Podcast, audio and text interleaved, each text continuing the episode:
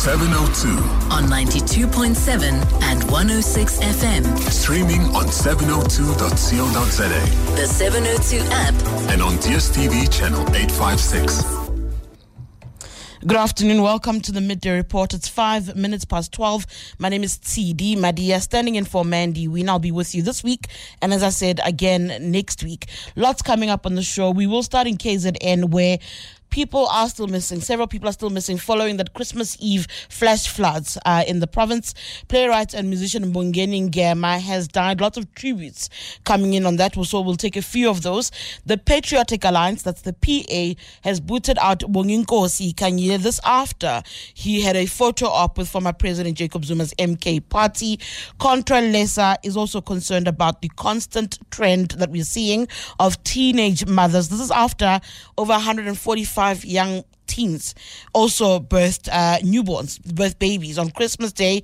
And I believe there will be fireworks on display at the waterfront this weekend. We'll also look back at the year. How have coalitions fared?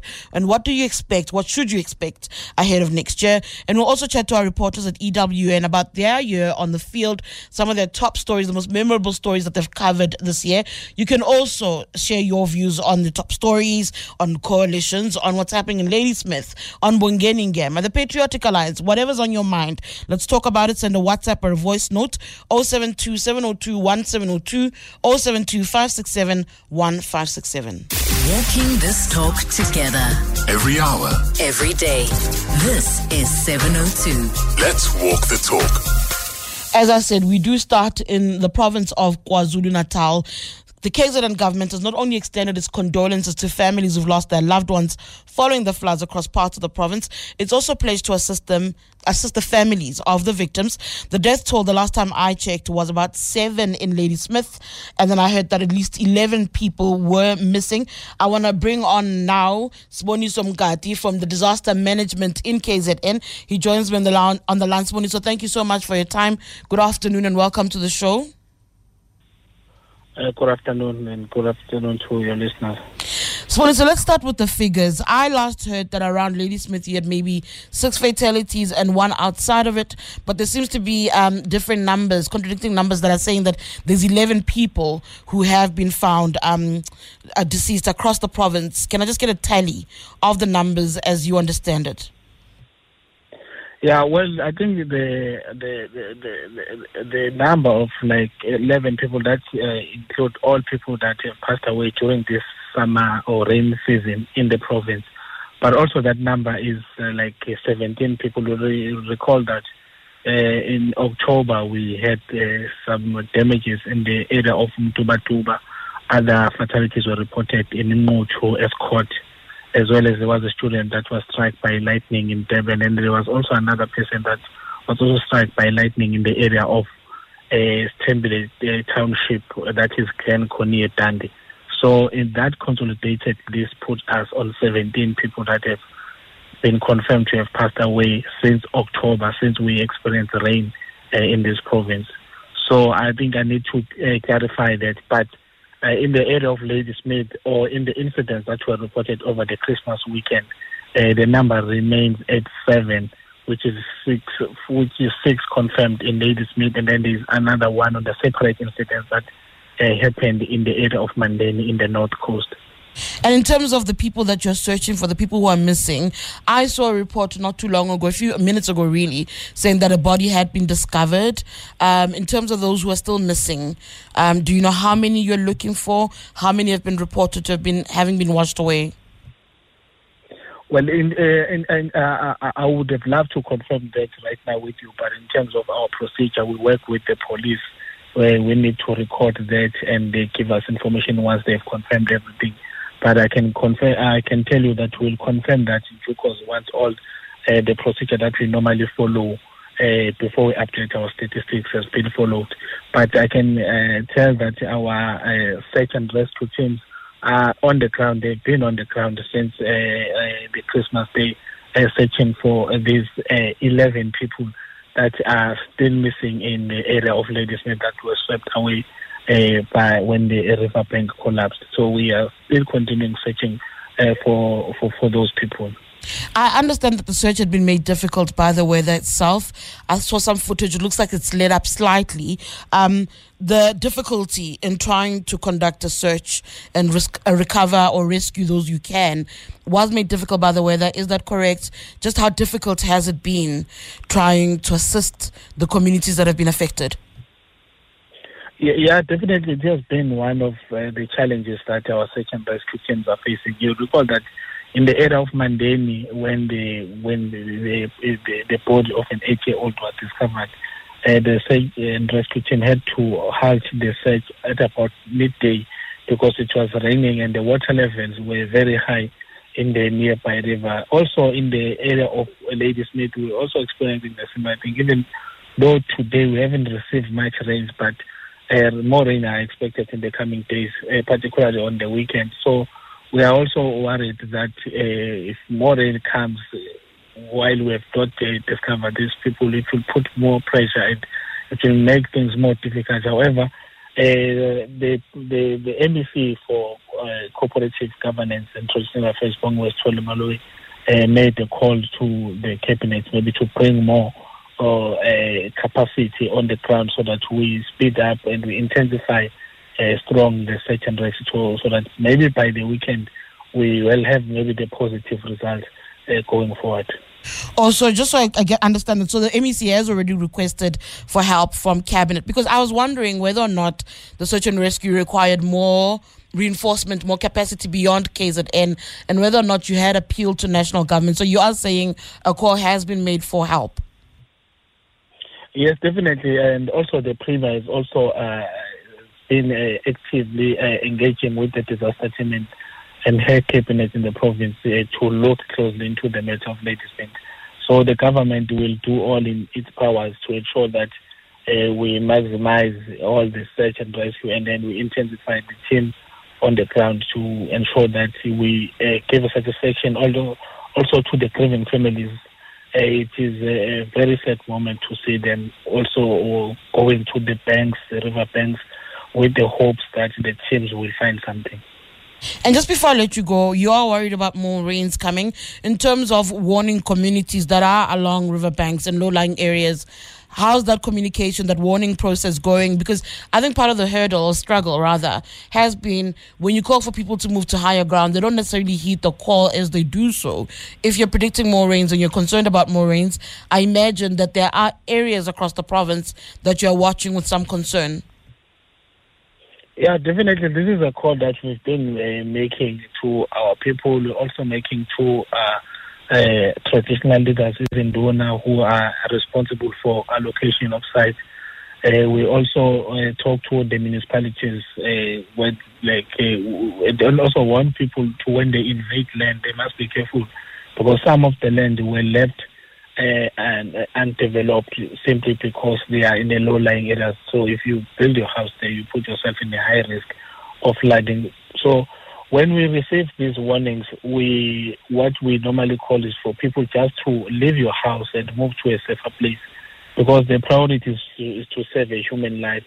Well, it is also very sad when you see uh, people's houses flooded, people lose uh, valuable things, but it can never be compared to a human life. So we mostly plead with them to move on the higher ground when these rains are coming. All right, thank you so much. That's Sboniso Mngadi, who speaks for disaster management in KZN, saying that they are worried about more rains coming. There have been so many devastating stories from those floods that happened, the flash floods that happened, that took place, I think, on Christmas Eve there. I've heard a few of those stories by EWN's Orrin Singh, where a mother's life has literally been turned upside down after losing her daughter, while her son and husband remain missing. As I was coming down to the studios, I heard a body has been found, and the suspicion was that this might be the husband. So you also hear about a family where nine members of one family had gone missing after their bakkie was swept away by the heavy rains. There's a lot of devastating stories that are coming out of KZN from these floods. I think you'll see some of those on ewn.co.za. Your voice. Your station. Let's walk the talk. 702. 702. I think it's fair, I think it's accurate to describe Mbongeni Ngema as a pioneer, a playwright, a musician whose work catapulted him into the onto the global stage. His family says he died in a car accident on Wednesday evening near Lusikisiki in the Eastern Cape. From what I understand, police are investigating a case of culpable ha- homicide. There are lots and lots of tributes that are pouring in, but the difficulty, I think, when someone of this magnitude or someone so complex, and I, I use the phrase complex because I'm not sure of what phrase would be ideal in describing somebody like Mbongeni Ngema. But when somebody like this passes, I usually grapple with how to contextualize them. Think about Chief Mangosuthu Buthelezi, Prince Mangosuthu Buthelezi. It was difficult to try and figure out how do you explain such a character. But I also always argue, and I've said it before, to the dead we owe the truth, and that's just that. So when it comes to somebody like Mbongeni Ngema, I'm more than happy and willing to accept that yes, this man is a pioneer. This man was incredibly gifted. But I think what's also missing in the conversation is that Mbongeni Ngema was somebody who was known as an abuser. He was seen as a womanizer, and to a large degree, an argument can be made that he groomed Leleti Khumalo when they met. He himself has confessed to being an abuser. So that stain on his legacy remains, and maybe it's not something that people want to talk about now, but it is something that has been in my head over and over again when his name came up. From the time I heard about the accident last night, I've been going back and forth about how do you contextualize somebody like this? Because what you also can't take away is who he is. When they call him a pioneer, they're very accurate. Ngema delivered many productions, but to many, he'll of course always be remembered for Sarafina. Take a listen. Night, Sarafina. In bed. In bed, eh? Not running around the streets and burning the schools, eh? They burned the school. Ah, they burned the school. And where were you? In bed. I can imagine. Ngasiqalanga baba ishakulanga. A big smile for me, Sarafina. Joke. Only Papel, how? Oh man, just a little bit, nobody will know. Oh baby, baby, baby. Oh Sarafina. That's fine. Let's go. Hey, example lang dyan. What's up? Sarafina, beautiful mama, pretty thing, baby. Put Jabu down. Hey, hey, take it easy. Why don't you take out your sjambok and beat me? Did I ever hurt you? Leave me alone. Oh, baby, when did I ever give you anything but sweet words? Jabu, go back to the others. You know what? If I was a man, I would kill you. Me? Why kill me? Everybody loves Sabella. Except the trash in the streets. You see, I sweep away the streets for you, sweetheart. I make the streets clean for you so you can walk so pretty. Our day will come. Sure, it will. But we'll be needing policemen. You see, everybody needs policemen. Not dead like you. Oh, so I'm the Batman, am I? Where's Princess, here. You be the policeman. You beat me. Okay? Come on. Go ahead. Those kids burning the schools, you let them go free. Those kids driving the stores out of business, you let them go free too. Those mobs running around the streets looting and killing, let them go free. Be the policeman. I'm the Batman. Okay, beat me. Come on. you need me, princess. You need me.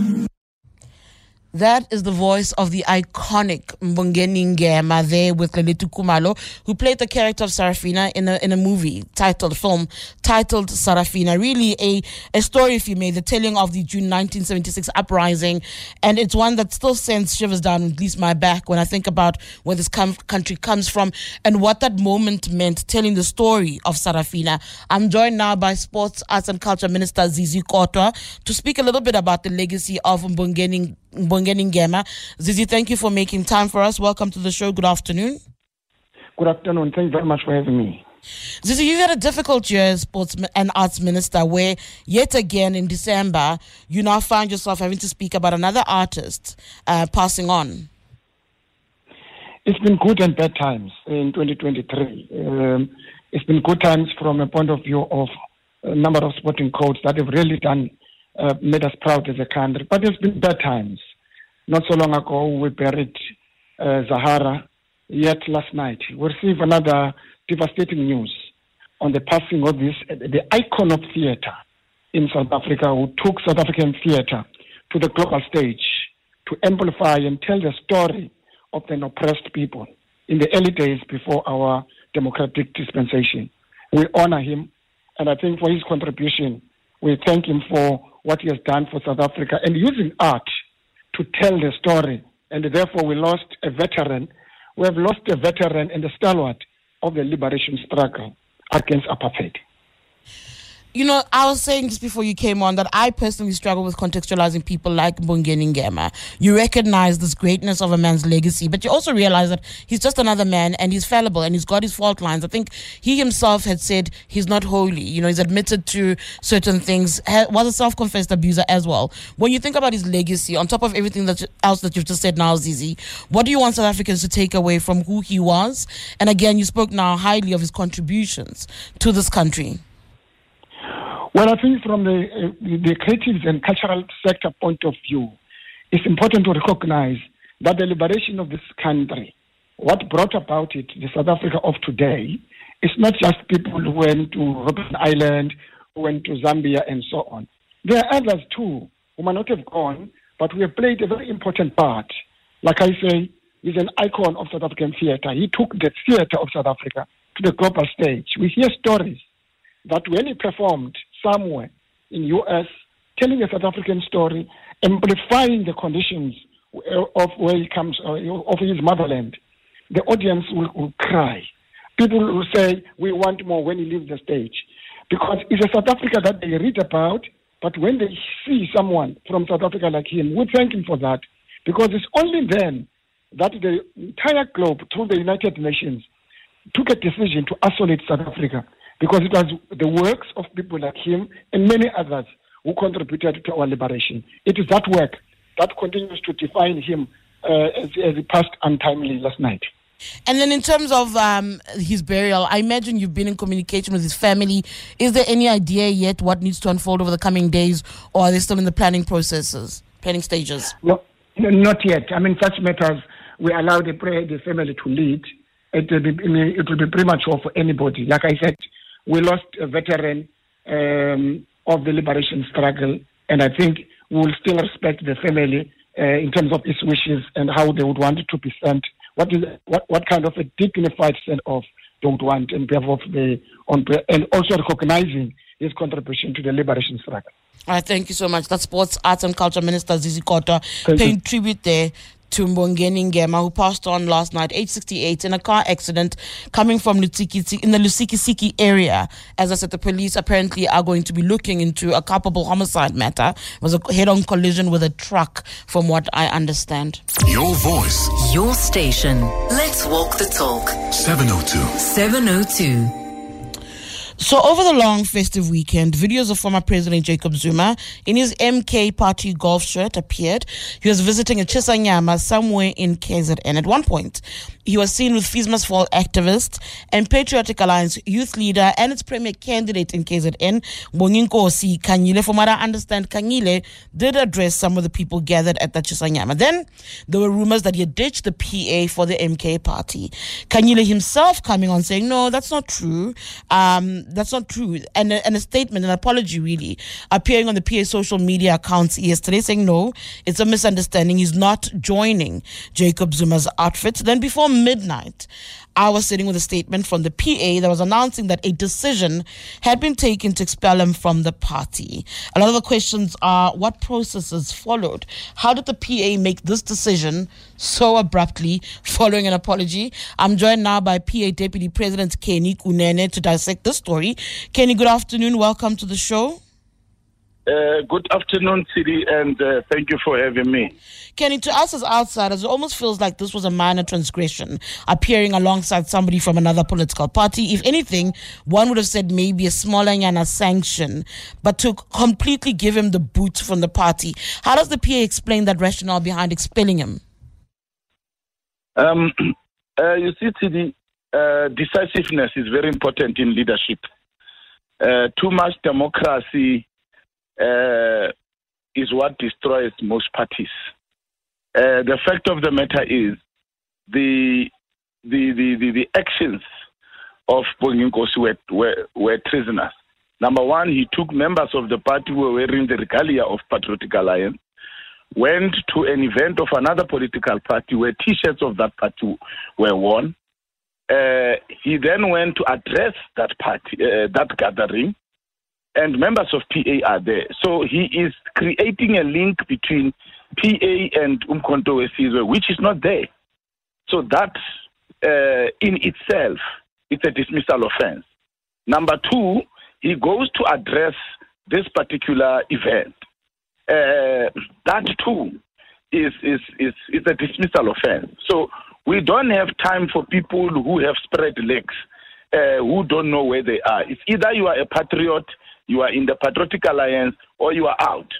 Uh, re- remember that I recruited Bonginkosi Kanyile to the Patriotic Alliance. Uh, he did not even want to go back into politics. I convinced him to go back into politics. I traveled South Africa with him, recruiting him, giving him the manifesto of the PA. I've addressed even uh, technicals with him uh, in KZN, in in in in, in Joburg, in Gauteng, in Limpopo. So it, it it I liked the boy, and I believe that he is he would make a he would make a good leader with the right mentorship that we're giving him. Uh, however, what he did was a betrayal of trust and confidence that we have in him, uh, especially myself and the president of the PA. So we we we we we noted his his apology, but that being said, we have to make a decisive uh, we a decisive uh, action. Okay. Uh, so that even other members of the party understand that we are not playing marbles here. So Kenny, while, are oh sorry, while you clear your throat, hold on. While you clear your throat, very quickly, in just under se- a few seconds, really, what do you then Yes. say to the the criticism that it's cult-like behavior? I listen to you saying that there's too much democracy in parties.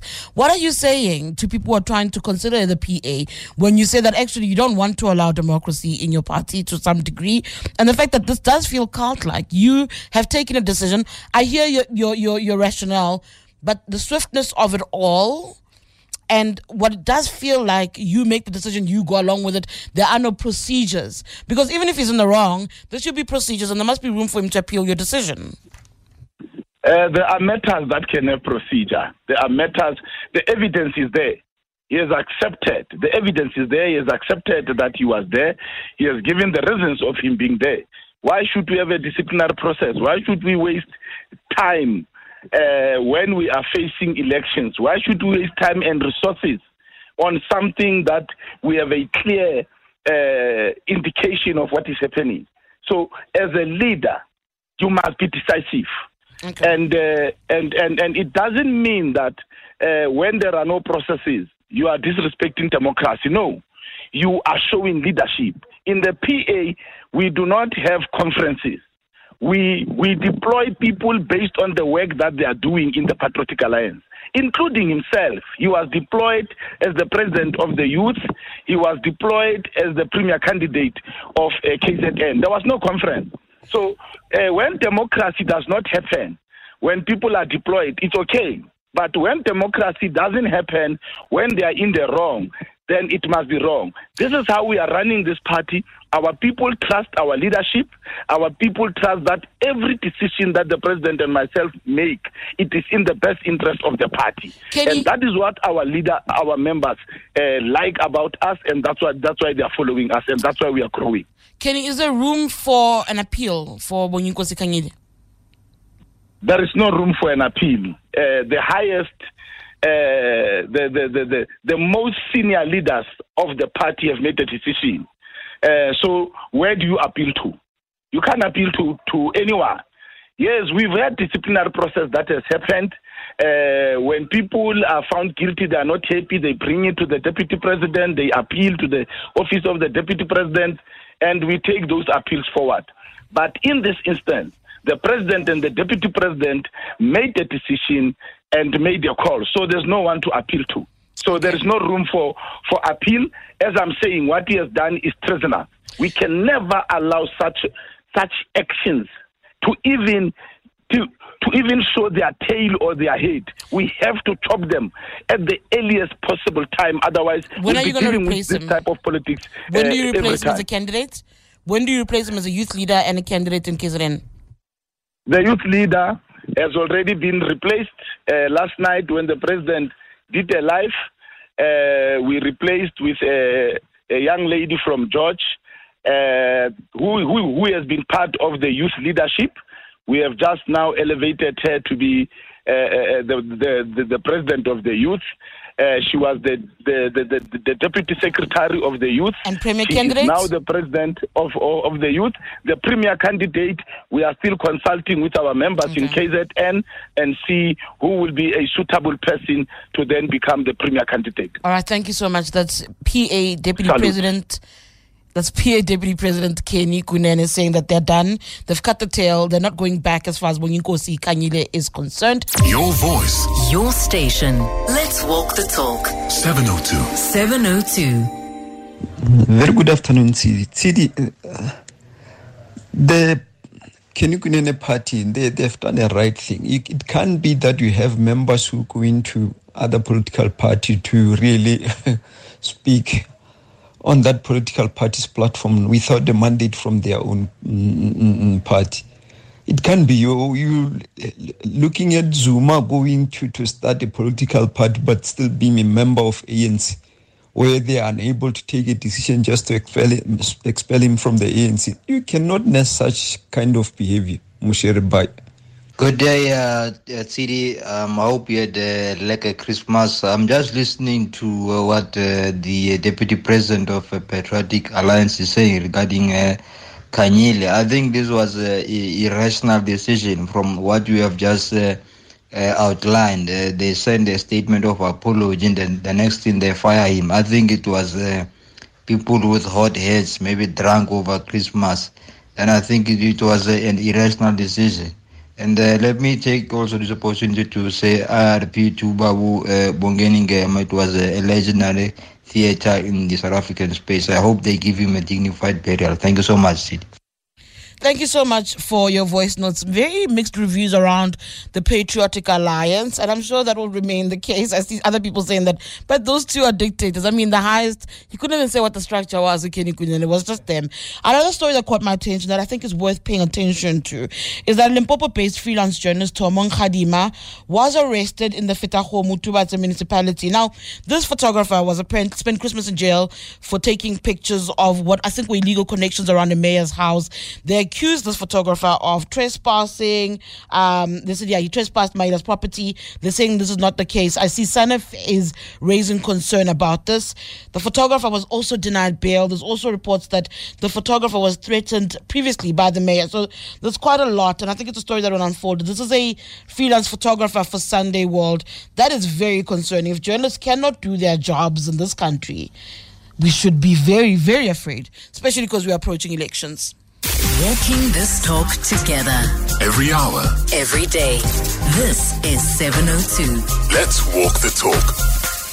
You might have heard in the morning, I think Ray White was speaking to Foster Mohale from the Department of Health. More than 145 teenagers also delivered babies on Christmas Day, with a 15 year old from Limpopo included in that tally. This, of course, is cause for concern, and the National Department of Health says we should all, as a nation, be very worried. Now, Contralesa, the Congress of Traditional Leaders, is one of South Africa, is one such organization that's raising concerns. We are joined now by Kgoshi Mathupa Mokoena from Contralesa. Thank you so much for your time. Welcome to the show. Now, Contralesa has also raised its concern. Let's first start with your sense of the situation that we're dealing with, with over 100 teenagers also becoming mothers uh, last week.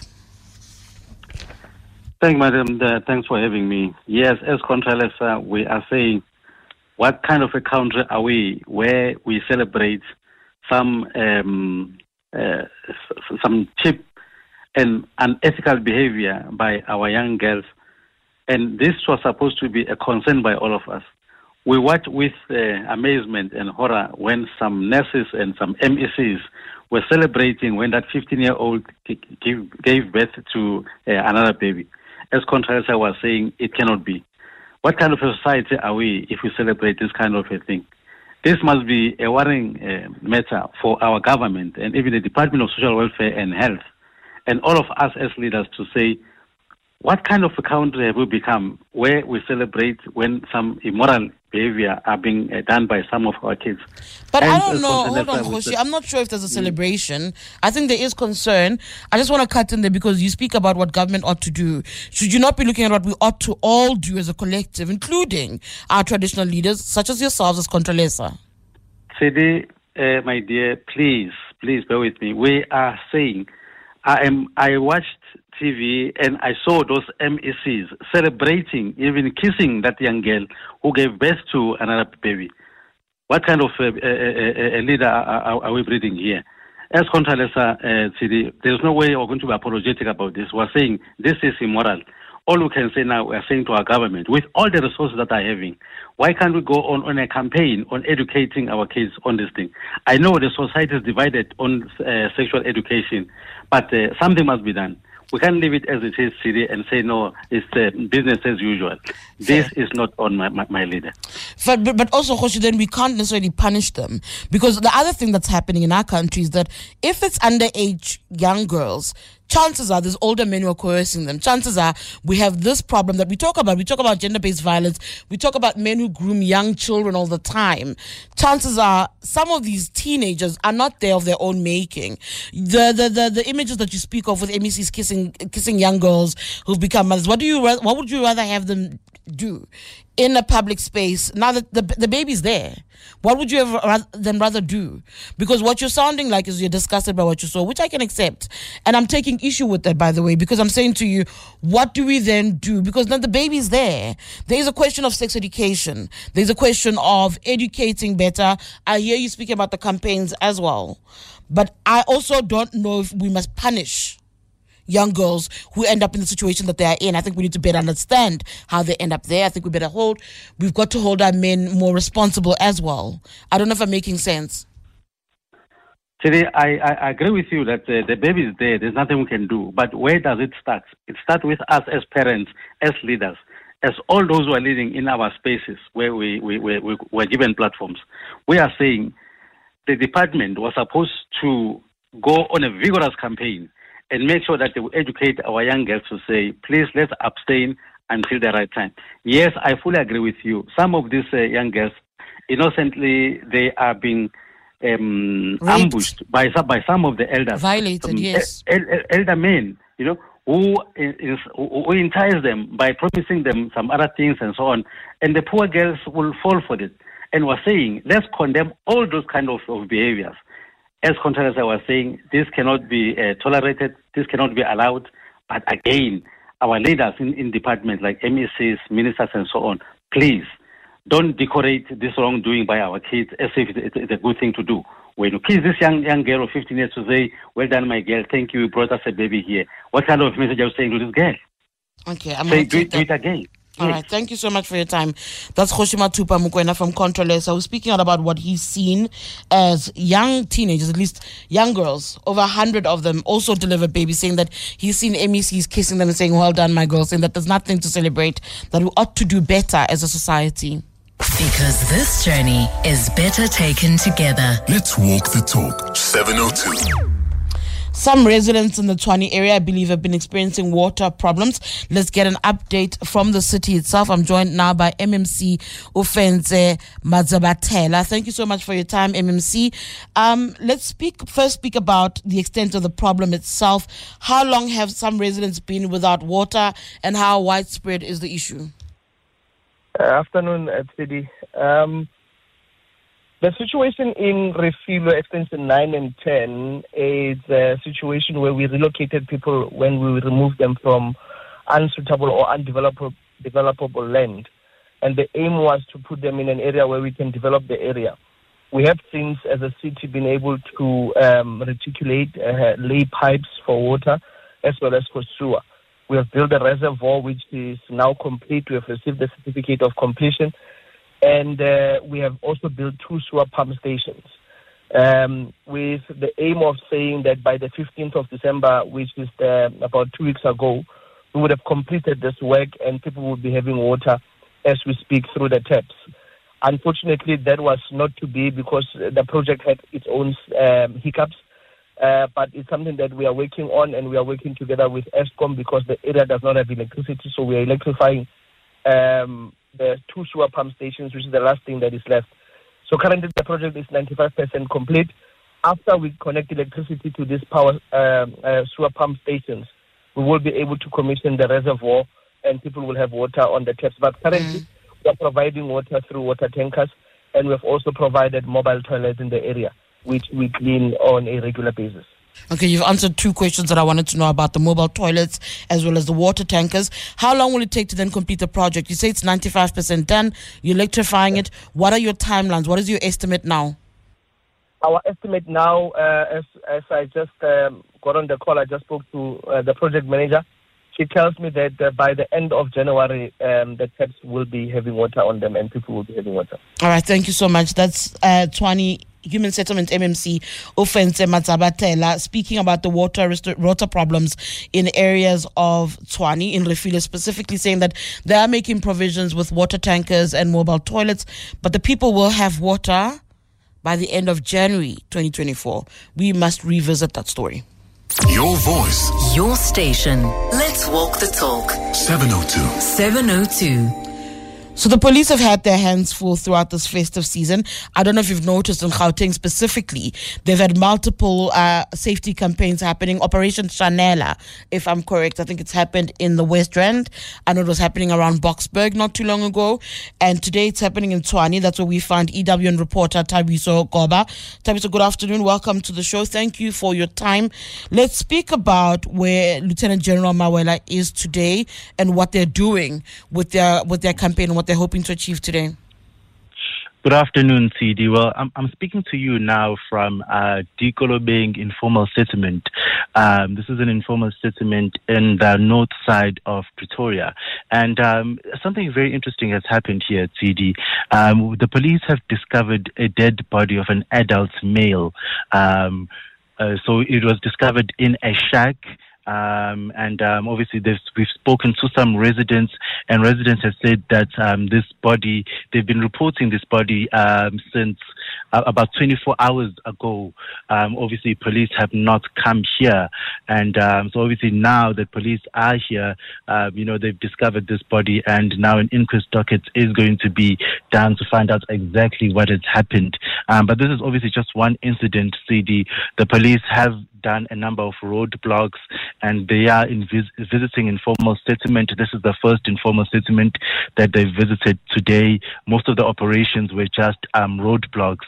And in those roadblocks, um, Elias Mawela has told us that, you know, around, roughly around 900 people have been arrested for various offenses, much of them being undocumented migrants, some of them being uh, known or wanted suspects, um, and um, obviously uh, drunk driving um, among that.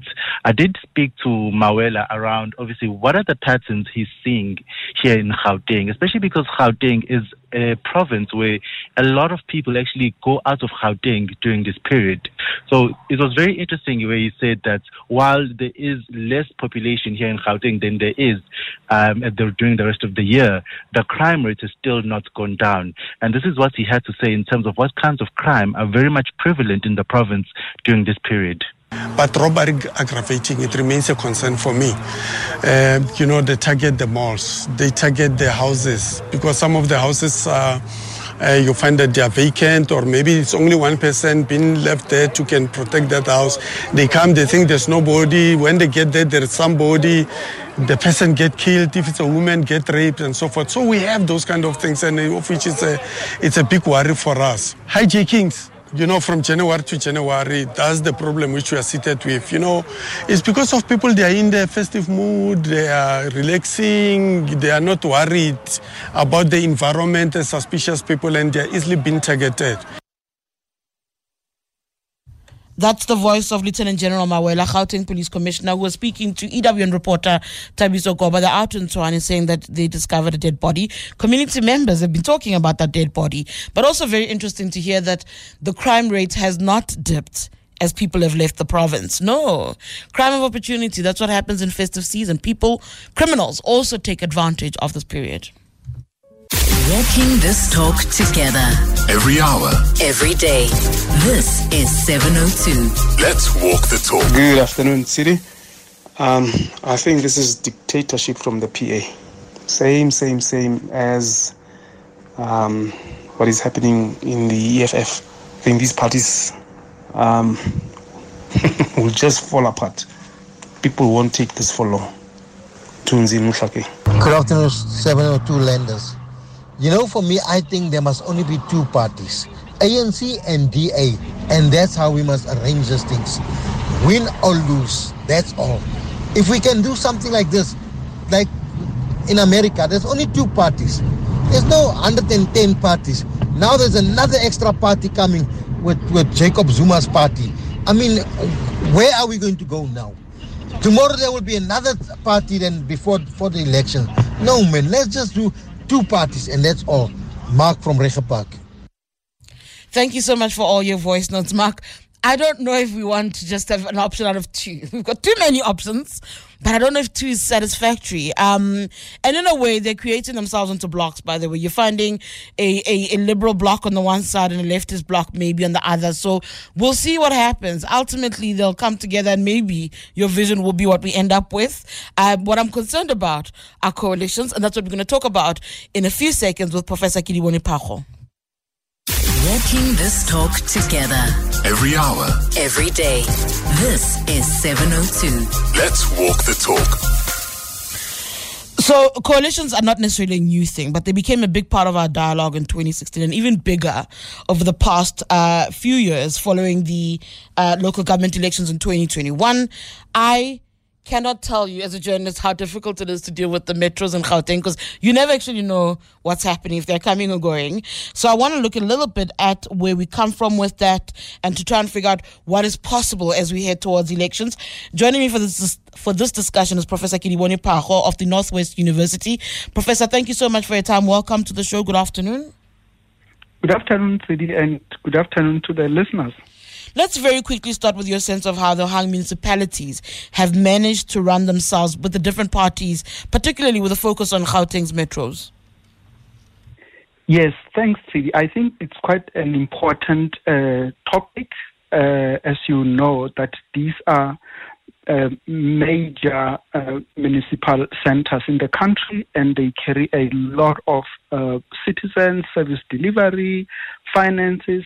So, in, indeed, we need to focus uh, on, on, on, on them and have this kind of conversations. But what we know is that um, as uh, for the previous elections, they actually came to this particular point in time. And the problem has always been how can political parties work together to make these metros functional? I think that is the, for me, the most important uh, element of really uh, uh, that needs mm. a lot of attention. That we should be finding one another as citizens, but uh, much more as uh, politicians who are active in these uh, different mm. metros in Gauteng. Prof, the argument that they lack the necessary maturity to manage coalitions, is that also the sense that you see that they cannot put the interest of the citizens ahead of their personal interests as political parties? Yes, I think I maybe to some extent one can understand that uh, perhaps the politicians and political parties themselves were never really ready or have not put their heads around this reality. But I think this this should really serve as the basis for our politics going forward. That we are in the era of coalitions in the municipalities, in the uh, provinces, and of course, we are anticipating the same for the national government. So I think it is a reality that we are facing, and indeed, we need leaders that would then rise to the occasion that what is the interest of the citizen? What would be in the best interest of these um, uh, uh, municipalities, employees, and, and, and their citizens, so that we actually don't go there and uh, do politicking instead of really focusing on what would make uh, uh, uh, uh, development much more meaningful to our people. How do you think they'd learn from? Do you think they're even capable? Really, let me start there. And this is my last question to you. Do you think they're capable of learning from the past few months, the past year, in order to shape how next year goes? Because already there are predictions that you're looking at Gauteng, KwaZulu Natal. I think an interesting Free State might actually come out following the elections. Do you think they've learned the necessary lessons? They're capable of trying to manage these better when it comes to provincial government, at least. Yes, so clearly, in terms of what we have seen and what we continue to see in the municipality, tells us that we still have a lot of work to do to uh, impress upon our politicians that it is in the best interest of the citizens that they work together. But I think what it seems to be coming up for the national government and for the provinces uh, with regard to the general elections next year is that they are trying to legislate. I think there's a bill that is currently uh, being processed that should help us to really uh, manage uh, those coalitions at that uh, at the province and national government better. All right, thank you so much. That's Professor Kedibone Phago from the University of the Northwest. Speaking about coalitions, we've been dealing with them. Expect to deal with them a little bit more following 2024's elections. Because this journey is better taken together. Let's walk the talk. 702. I did say I want to highlight some of the work done by my colleagues at EWN throughout the year. With me in studio now is Bernadette Wicks. Bernadette, thank you for joining me. Looking back at some of your stories, former President Jacob Zuma has not remained out of the spotlight. In fact, on a political space, we're still talking about him as the year unwinds. But in the courts, he also remains a factor, doesn't he? Absolutely, Tshidi. Um, this year, it's kind of been a year of a lot happening in the courts with the former president and really nothing happening at all at the same time. So if we have no a look, movement. no movement. If we have a look at the arms deal corruption case, look, that hasn't really gotten any further. Um, it kind of stalled in May 2021 when he raised that special plea. Since then, he's been toing and froing with the courts, um, essentially really trying to get the case quashed. Um, in terms of the private prosecutions that he had launched against the current president, Cyril Ramaphosa, at the end of last year, and against um, state advocate Billy Downer and Karyn Maughan, both of those both of those private prosecutions have been reviewed and set aside by the courts this year. Um, that said, he's also still trying to appeal that, so there's a bunch of litigation that's still going on. What are you expecting to see come 2024 with him in the courts? Well, we are expecting the private prosecution issues both ultimately to land up in the Constitutional Court. Um, once there's a final decision made on that, then hopefully we can see some sort of movement um, in terms of the arms deal corruption case. Having spoken to experts and analysts in the in the field, though, they're not super optimistic about seeing anything in 2024. They think there's still going to be a lot of delaying happening in the upcoming year. Stalingrad. Stalingrad. yes. Teflon Don, you can't touch him. I don't know what to say about him. The other issue, though, is an Oscar Pistorius story. Um, I think you said he spent his last Christmas behind bars this year. He has. So, um, as we know, Oscar Pistorius actually applied twice for parole this year, once in March, and then that application was refused on the back of a communique from the SCA, which essentially said he hasn't served the requisite period yet, the minimum detention period yet. Um, he then turned to the courts, and the ConCourt, in an order handed down a few weeks back, said no, actually the SCA has it wrong. He is he he is eligible to apply, um, and they did convene a hearing at the end of November, and that hearing was successful. So we are expecting to see him released from prison next week, actually on the fifth. So that's next Friday. So that's actually just around the corner, actually. And then just before I let you go in a few seconds, we still have a state capture, Gupta this, Gupta that, but mm. we had a commission of inquiry sit down. We have not seen big fish. People thought we'd see arrests. We've been demanding arrests. Mm. What do you think is going to happen in that space in 2024? Any movement or like the former president, nothing? Yeah, so um, I do think that we are going to potentially see some more arrests on some more cases. Um, and we do know that the NPA is obviously the, the case against Matshela Koko and the other accused in the Kusile matter um, was uh, was dropped essentially because of undue delays, unreasonable delays. Um, but we have heard from the NPA that they are planning on reinstating that case potentially next year. I'm not sure how long that will take them. We also know that they're appealing the discharge um, of the accused in the Nulane case. So we should see that appeal So- kind of finalized coming up this year. Um, but really, at the end of the day, arrests are great. Seeing people in the dock is great. What we, want to see is convictions. Convictions. That's what we want. Thank you so much. That's EWN's Bernadette Wicks looking back at some of the stories that she's covered and doing a bit of a throw forward, if you may, into how these will, will pan out come 2024.